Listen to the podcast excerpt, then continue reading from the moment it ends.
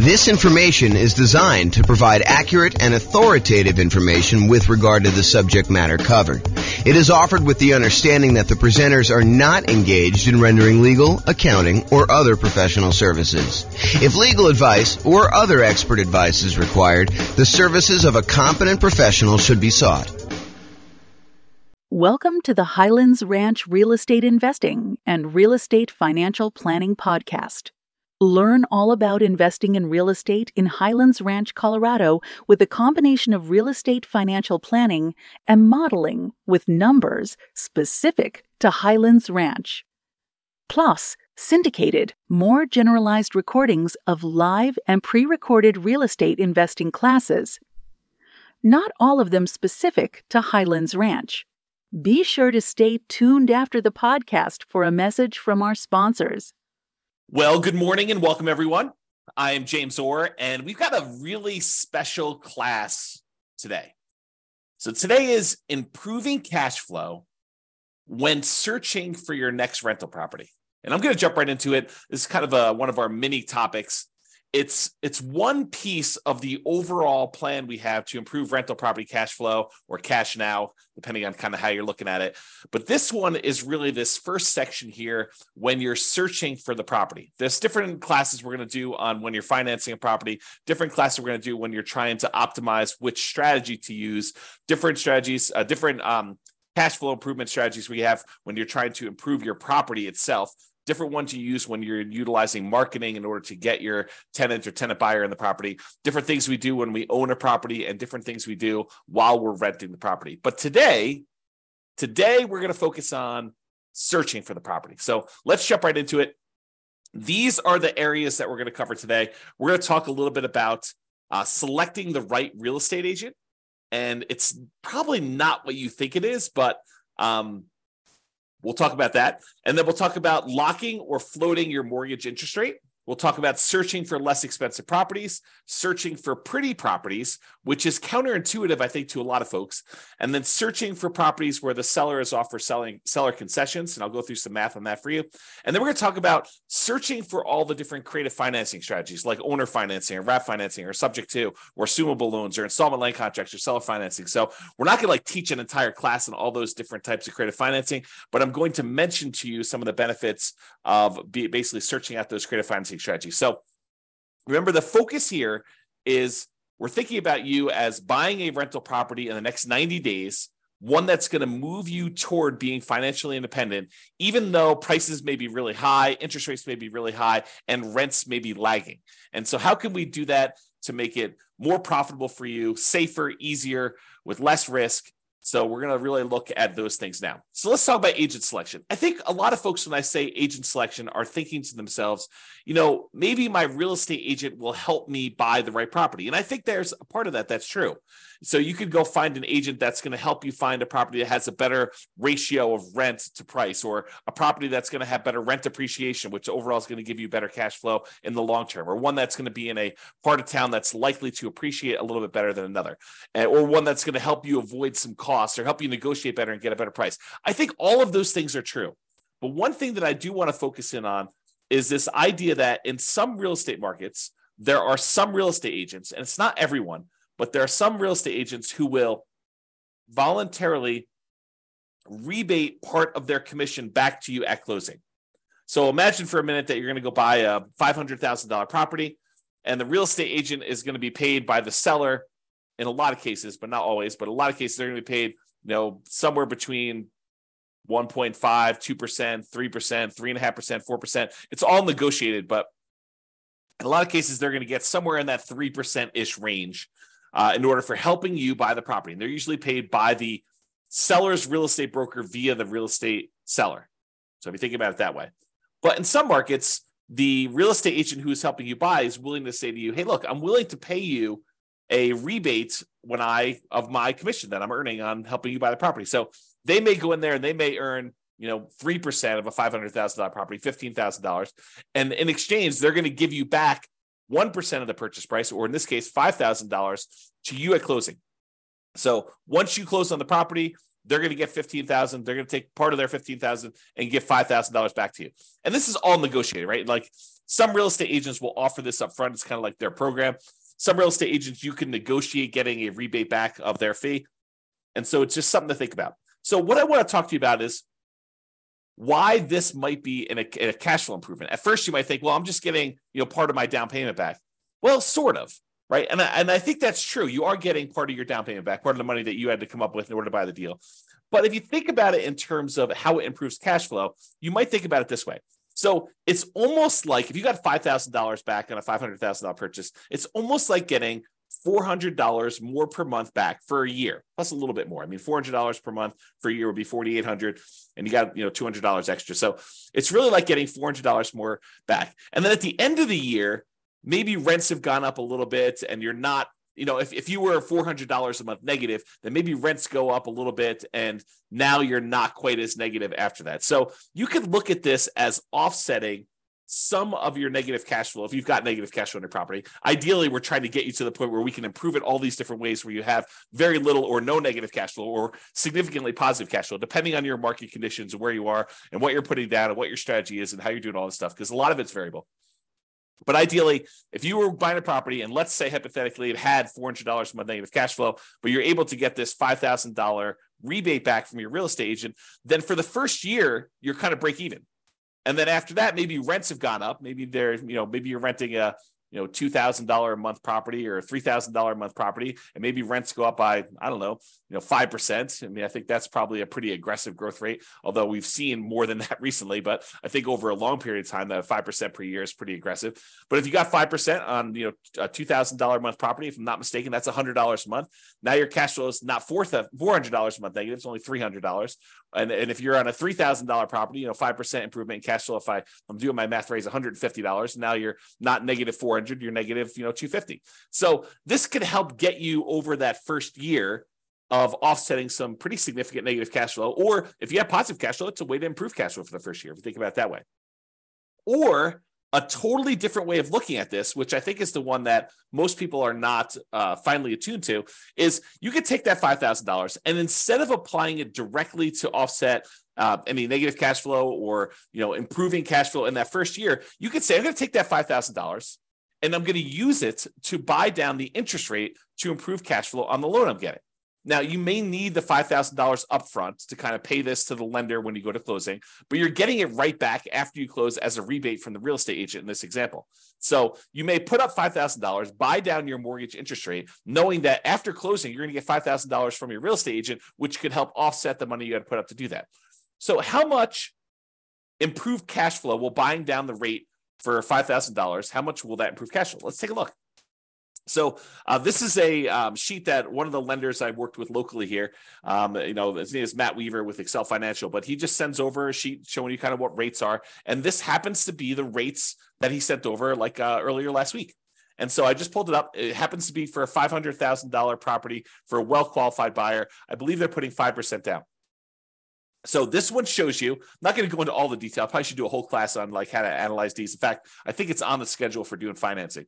So this one though shows you basically how much you had to pay in order to get an improved rate. So this shows you what your interest rate is. So if you decide, hey, look, I want to get the rate from my lender um, by not putting in any extra money, like you could go and go to lender and say, look, you know, what is my rate today if I don't pay you any extra points or extra fees? And they'll say to you, well, it's somewhere between 6.75 and 6.875 is what the rates were at this particular recording. And they vary all the time. And the, the amount you pay to buy down these things vary all the time. I should mention that too.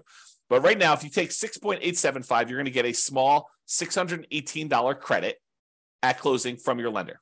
Okay. So you'll get a credit. If you decide to pay $741, you could get 6.75. But what's interesting is if you choose to pay, you know, a little bit more than um, you know, four thousand dollars in change. Basically, it's this three three thousand eight hundred sixty-seven plus this six hundred eighteen. You can go from having a a payment of so whatever that is, four thousand dollars. It's less than the five thousand dollars you're getting as a rebate. You could go from having a payment of three thousand one hundred twenty dollars to a payment of three thousand and two dollars. So in exchange for paying, you know, just over I don't know, $4,400 or so. I'm really estimating. So paying about $4,400 to the lender, you can buy down your mortgage interest rate to 6.5%. So going from 6.875 to 6.5% is an improvement of $118 a month, the difference between $31.20 per month and $3,002 per month. So by going and doing that, you can improve your cash flow by $120 a month. It's not $400 a month for the first year. It's $118 a month for 30 years. Now that might be an interesting way to improve cash flow. Because if you plan on holding this property forever, if you're not buying it with the intention of selling it to then pay off properties or do whatever you need to do there, you're, buy, you're basically buying this property because you know that it's going to be in your portfolio as a long term buy and hold where you intend to pay the property off over time. Then maybe buying down the interest rate isn't the worst thing in the world, and it could improve your cash flow by $118 in this example. Okay, so that is one way that choosing a real estate agent could have an improved impact on your positive cash flow. Okay, next strategy locking or floating the rate. So mortgage rates change every day throughout the day. I would say most lenders tend to do a once a day adjustment. So, you know, they reset their rates from their lenders at, you know, eight o'clock in the morning every day. And those are the rates that they're allowed to go and tell people throughout the day. So if you go to a, a local credit union or something like that, you know, they, they may update their rates at eight o'clock in the morning. And if you call anytime throughout that day, they're going to quote you that rate. But the rates are really changing any all the time throughout that day. And the next day, when you wake up, they're going to be eight o'clock in the morning. They're going to change the rates to whatever the current rate is for that day. So if you think about it, while you're shopping for a property, what if you're concerned that mortgage interest rates are going to go up? Well, it's really difficult to accurately predict the future. I mean, we really don't know if interest rates are going to go up or interest rates are going to go down. You know, we can sort of guess based on, you know, what's happening in the political world, but you know, unexpected things happen all the time. And those can impact mortgage interest rates. But if you're concerned that rates will go up, you're like, look, you know, I can afford this right now, but if rates go up too much more, it's not going to be worth buying maybe what you want to do is go talk to your lender. And with some lenders, you can choose to pay a fee to lock in your rate while searching for properties. You can say, look, I know I'm buying something in the next 90 days. If I go pay you a fee, then we can lock in this mortgage interest rate and I will be able to get this rate definitely anytime within the next 90 days in order to close on my property. And they will a lot of times do that for you. Okay. Now the lock lasts for a predetermined period of time. It's not like you could lock in a rate and then 10 years later you decide you want to use that rate, you could do it. It's usually for like 90 days. And if and I'm not a lender, but my understanding is how lenders are using this is they're going in and they are pre-purchasing that block of financing for you. So they're saying, look, we reserve this rate at this style of thing, and it costs them a little bit of money to do that. Then if rates go up between when you lock your rate and when you close on the property, you're not penalized with the higher rate and have improved cash flow. So this is thinking about you know how we're improving cash flow by doing this. So you do that. If rates go down though, like let's say you lock in a rate and then rates happen to get better while you're under contract, some lenders will allow you to take advantage of some of the drop, not usually all of it. So if rates drop by half a point while you're under contract, they may only give you half of that. Okay, so talk to your lender and understand the details of this when you're going to do it. Now, where this becomes especially helpful is when you're buying new construction properties, where it could take months and months and months between going under contract to buy the property and when you actually close on it.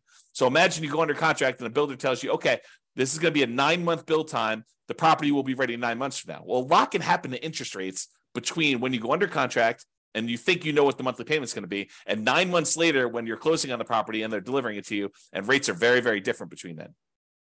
So this locking the interest rate can help eliminate some of that interest rate for you. Now, you're going to want to talk to your lender because sometimes locking for a very long period of time is more expensive than what you perceive the risk to be. Now, if rates really jump up, it could have been a really good value play for you to go buy that. But a lot of times we don't know.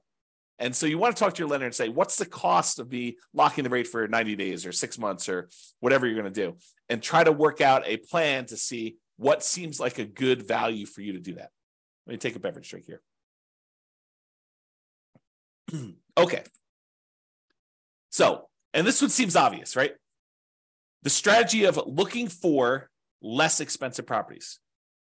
In theory, you think, hey, searching for and buying a less expensive property often means that the monthly payment and the taxes and the insurance on that property tends to be a little bit lower.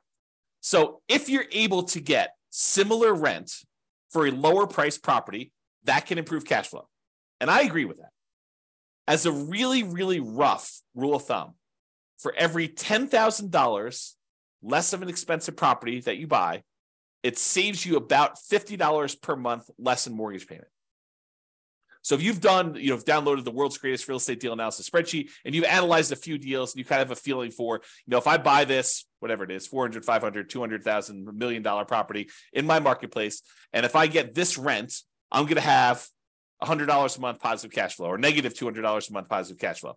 You could think to yourself, okay, well, I know what a deal is at 500,000 as an example, and I get $2,000 a month rent. If I go buy a $490,000 property, well, that's going to be about $50 better cash flow.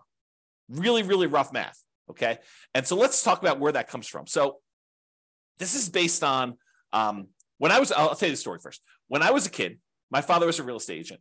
And my father told me the really rough rule of thumb was uh, when you finance a property, at the time this was true, uh, $7, the rule of thumb was for every $1,000 that you borrow, it was $7 per month in payment.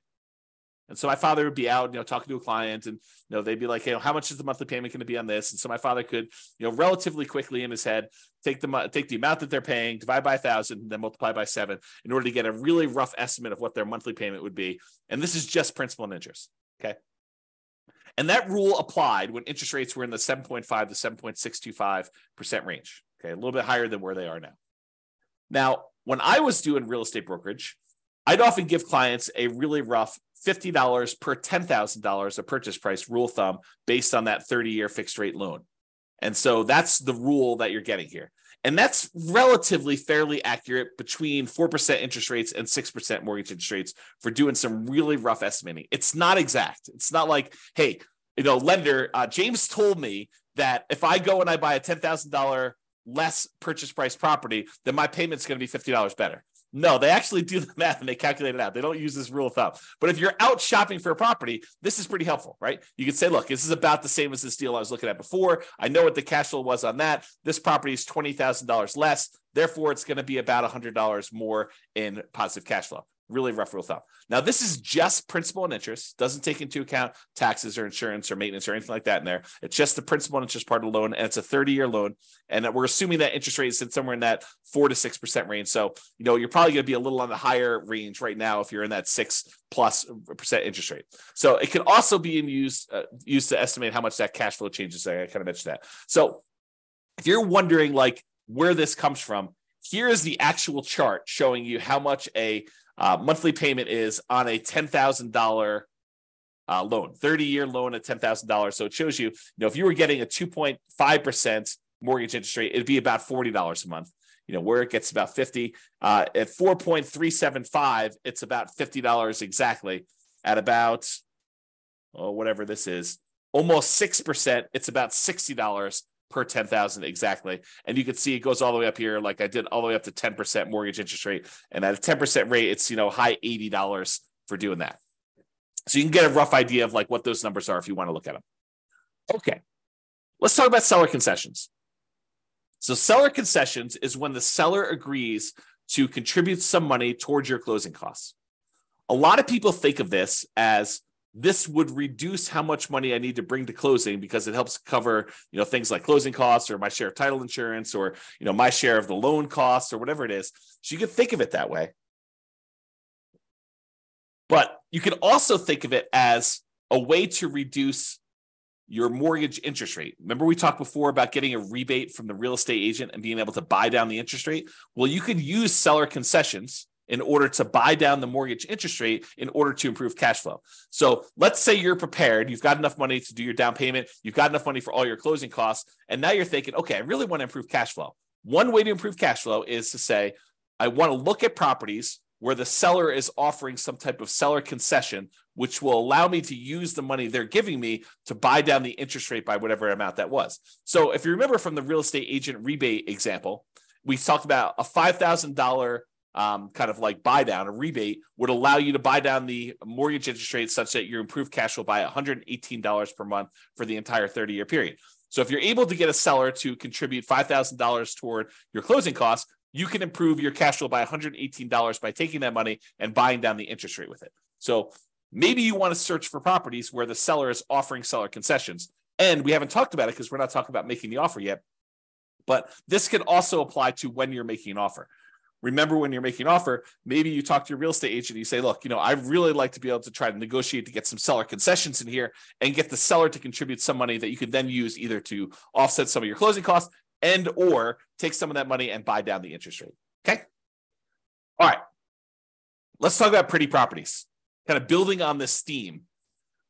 So I'm going to kind of walk you through an example here um, that may be counterintuitive, right? Because I think a lot of real estate investors, they think that you know, buying a property that needs a little work and capturing a little sweat equity is, is a better deal. For example, let's say you can go find a property that needs $10,000 in work, but you can buy it for a $30,000 discount. So if you think about it, you're going to go in there and you're going to find a property it's kind of rough, needs a little bit of fix up, needs some kind of attention to stuff. But for $10,000 out of pocket, plus maybe some of your sweat labor, you know, kind of your effort doing it, you know, maybe $10,000 in hard cash and materials and goods and stuff like that, you could buy this property. You're buying it at a $30,000 discount, such that if you put in the $10,000 worth of work, you've captured using sweat equity. I use captured in kind of quotes there, but you captured $20,000 in equity. You basically got $20,000 in equity by doing this work yourself and paying the $10,000 in like materials and goods and do that. So if you were going to buy a property that way, and if you were going to sell the property or eventually do some type of cash out refinance where you could take advantage of that equity that you captured, ultimately that could be advantageous to you. I will totally admit that. However, what if you have zero intention of ever selling that property? And you have no intention of actually doing a cash out refinance on that. What if you're buying this property because this is going to be one of the assets you plan to have in your portfolio long term as a cash flowing asset that is going to help you achieve financial independence? Well, if you're thinking about it that way, does it really matter that much that you captured 20K in equity? Well, maybe. I mean, buying a property at a $30,000 discount, it does improve cash flow, right? Because you're, you're basically borrowing less. So a $30,000 discount means that you're likely saving about $150 to $200 per month in cash flow. How? How do we figure that out? Well, it's that rule that we just talked about, right? It's this little chart that we showed, you know, how much you save on a $10,000 payment. Well, if you're making, if you're buying a property for $30,000 less, it's three $10,000 groups. And we estimated, you know, this 6.25% interest rate, it's about 60 something dollars, you know, low $60 a month. So times three, because we got three of these, and that's about $180, maybe $190 a month. So I'm estimating here that it's in that 150 to $200 per month cash flow range. And it depends on the interest rate, what it's going to be. Okay. Because we're borrowing less. Okay. That's how we got that number. But what if instead of doing that, you know, because 150 to 200 dollars a month isn't bad. But what if in do, instead of doing that and finding a property that needs work and having that extra ten thousand dollars that we have to have on the hand in order to do the work, and then doing all the labor ourselves and kind of putting in all effort, what if instead of doing all that work, we said, look, I'm just going to find a pretty house that doesn't need any work.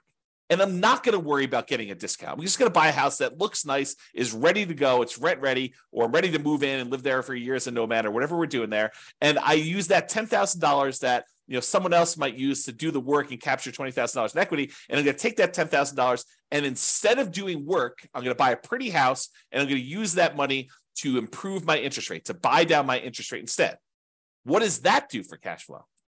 Well, that's interesting. So using that same chart I got from my lender, I instead of using the four thousand dollars or so that I used before when we had that rebate from the real estate agent, I said, well, I could pay about ten thousand dollars as a discount, and that improves my interest rate from you know somewhere in this six point eight seven five to six point seven five all the way down to six percent.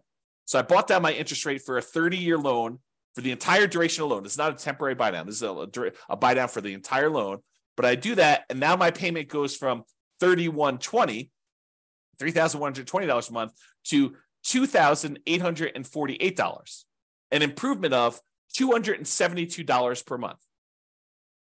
Now, before, if I had done the work, I would have had more equity. But what does equity do for me? If I'm keeping the property long term to buy and hold, it doesn't really help me at all, right? It does improve that cash flow because I bought it for $30,000 less, but instead of taking that $10,000 to capture $20,000 in equity, I took the same $10,000 and I've now improved my cash flow by $272 a month instead of about $180 a month. So it's you know almost $100 more improved cash flow by doing it this way. And you bought a pretty house, you didn't need to do any work. I don't know. Seems like it's something to consider. So talk to your lender about buying down the interest rate, and how much it would cost, and run the math and say, Is this worthwhile doing? All right, let's talk about some creative financing stuff. So I've looped, I've kind of grouped all these together because you could search for properties that are owner financing or search for properties that you could take over a loan or search for properties where you know you could lease option it if you really want to get creative or wrap financing or subject to or agreement for deed or bond for deed, installment land contract, or all those different things. What I've basically done is I've grouped them all together and said, look, you can search for properties where you're able to get non-traditional financing. You don't have to go to a mortgage broker anymore and do all this. So I'm going to just very briefly, because this is not intended to be a class in creative finance. I'll very briefly run through what the differences are between these, and so you understand them, and and that way you'll understand it. And then I'll kind of like make like one or two comments just on these in the terms of using this as a strategy. Okay, so owner financing is when a seller owns a property free and clear. They do not have a mortgage on it, and you go to them and say, "I'd like to buy your property, but I would like you to act as the bank. I'd like you to deed me the property." And I will actually make payments to the property for you. I make make payments to the property um, to you as if you were the bank, and then once I made the payments, you release your uh, your kind of deed of trust on the property, your security instrument, and then I own it free and clear. Okay, so that's the idea behind owner financing. Basically, the seller acts as the bank. With wrap financing, the seller is sort of acting as the bank, but they still have a loan in place. So you're going to go buy a five hundred thousand dollar property, and they still owe two hundred thousand dollars on that. But the lender, the the seller says to you, "Okay, I'll tell you what. You make me a payment as if you're buying it for five hundred thousand dollars. I'll take part of what you pay me. I will pay the underlying loan of two hundred thousand dollars that I still have, and I will keep the difference. So that's wrap financing. You're wrapping an existing loan that already exists on the property. Okay. Uh, loan assumption uh, there are certain loans that are assumable, FHA loans, VA loans, as two examples, where you could go in there and it's usually as an owner occupant, but you go in there and you formally go to the bank and say, I would like to qualify and formally assume all responsibilities for this loan. And by doing that, you're able to capture these really low interest rates we had over the last five years or so. So you can go find an FHA loan at three and a half percent or three percent and buy it instead of getting a new loan at six and a half percent. Okay. So the idea is you can go get these really attractive loans that are already out there and take them over by formally assuming them. And it could be a, a significant way for you to improve cash flow. We'll talk about a little downside to that here in a second. You can go in there and find a rent to own program. Let me take another sip here you could go find a landlord who's tired of being a landlord and say, look, I'd like to rent the property, but I would like the ultimately the the ability to own this at some point in the future. I'd like an option to buy the property a year or two or three or five down the road, or I would like a purchase contract to be able to buy the property that is a year or two or three or four or five down the road that I could use to buy the property from you. So I'm going to rent it from you for a period of time, and then I'm eventually going to buy it. And you could do this if you're an owner occupant, or you could do it if you're an investor who wants to then sublease the property to someone else. So that's the kind of rent to own, lease to own, lease option, lease purchase family. And then you have the agreement for deed, bond for deed, contract for deed, installment land contract. This is sort of like a car loan where you don't get ownership, you don't get title to the property until you fulfilled your obligation, but you have a contract in place that says if you make these payments for this period of time, at the end of that period of time, I will then give you a deed for the property. So it's it's a kind of a variation on owner financing that more protects the seller in a lot of ways because they don't give you ownership of the property until you've uh, done what you agreed to with the in the agreement, whatever that is, agreement for deed or bond for deed or contract for deed or installment line contract. And then finally, subject to is when a seller deeds you ownership of the property and they leave their existing loan in place it's sort of like a subset or variation on wrap financing. With wrap financing, you're paying the seller. The seller is usually paying the underlying loan on the property, and you're kind of like part of the money goes to the seller, part of the money goes to the underlying loan. A lot of times with subject to, you're basically making an agreement with the seller where the, the loan is very high loan to value. You know, it's you're buying a five hundred thousand dollar property, and the loan is for four hundred eighty, and the lender and the seller's like, look, I'm going to deed you the property. You just agree that you're going to make payments on this loan that's still in my name and we're going to leave that loan in place. You're not formally assuming. You're not going to the lender and saying I'm uh, applying to formally assume all responsibilities for the loan. For the loan, you're just saying, look, the seller is deeding you the property. You're now the owner. Deed means ownership. They're deeding you the property. Now you're making payments on the underlying loan to the uh, that the seller has on there, and that's the loan is staying in the seller's name. Okay, so that's an overview of creative financing, and you can see why these might be more advantageous because and there are probably exceptions to everything I'm about to say, but they tend to be more flexible in negotiating financing terms. If you go to a traditional mortgage broker and you start haggling with them over getting you a better interest rate, they're probably going to say, no, this is the rate we got. This is it. No, there's no negotiating. Um, but if you go to a, a, an owner, they might be much more willing to say, hey, look, you know, interest rates right now are 6.5, uh, but I'm willing to, you know, do financing at 5% or or 8%. I mean, it could go either way, right? So you could possibly negotiate improved interest rate and loan terms.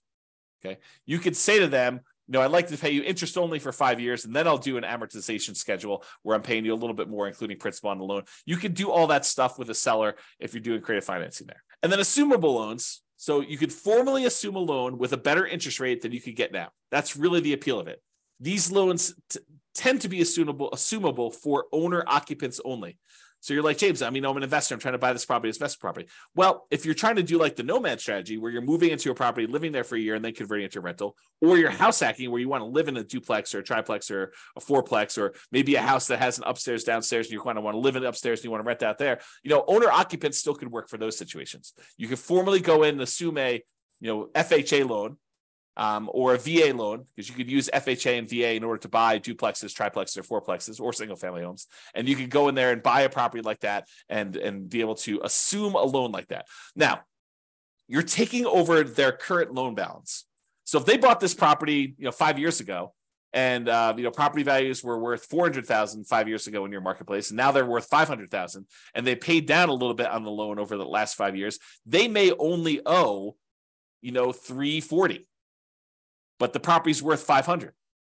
So the trick is you can formally assume a $340,000 loan, but you still got to come up with that difference between what they're selling to you for the, the $500,000 and the 340. So you need to come up with a lot more than three and a half percent down or 5% down. So you'd have to, you have to formally come up with $160,000 as down payment in order to be able to assume that loan, which makes this much more difficult to implement. Okay. Um, so Maybe you could structure it where you get the seller to agree to some type of uh, owner financing, but a lot of times the lender will not want you to assume a loan with owner financing with a seller uh, second mortgage in place either. So you want to talk to you about that. All right. So those are all the strategies to use when searching for properties. And optimizing cash flow is not something you only focus on after you own the property. A lot of people think, you know, I'll worry about optimizing cash flow after I bought the property. Well, you're eliminating some of your choices and options if you do it that way. There are things you can and maybe even should be thinking about when you're searching for properties to improve your overall cash flow. And better to take a more holistic approach and optimize at all the different various stages rather than just when you're trying to optimize for rent. So that's it. That's all I got. This has been James Orr. Hope you've enjoyed. We will do the other sections, the other kind of like um, stages for improving cash flow in other mini classes. So stay tuned for those. Bye bye for now. With home prices up, mortgage interest rates up, and rents up but not quite enough to counteract the higher prices and interest rates, cash flow on rental properties in Highlands Ranch is harder than ever. Book a call with the Real Estate Financial Planner to apply our proprietary 88 strategies to improve cash flow on your rentals. See the show notes for a link to schedule your call and improve your cash flow today if you're a real estate agent, lender, or professional in Highlands Ranch that wants to help our real estate investor listeners, consider reaching out to learn about collaboration opportunities with this podcast. We'd love to add more value to our listeners by having you assist our investors buy, sell, and finance their real estate investments. See the show notes to schedule a call to discuss collaboration opportunities.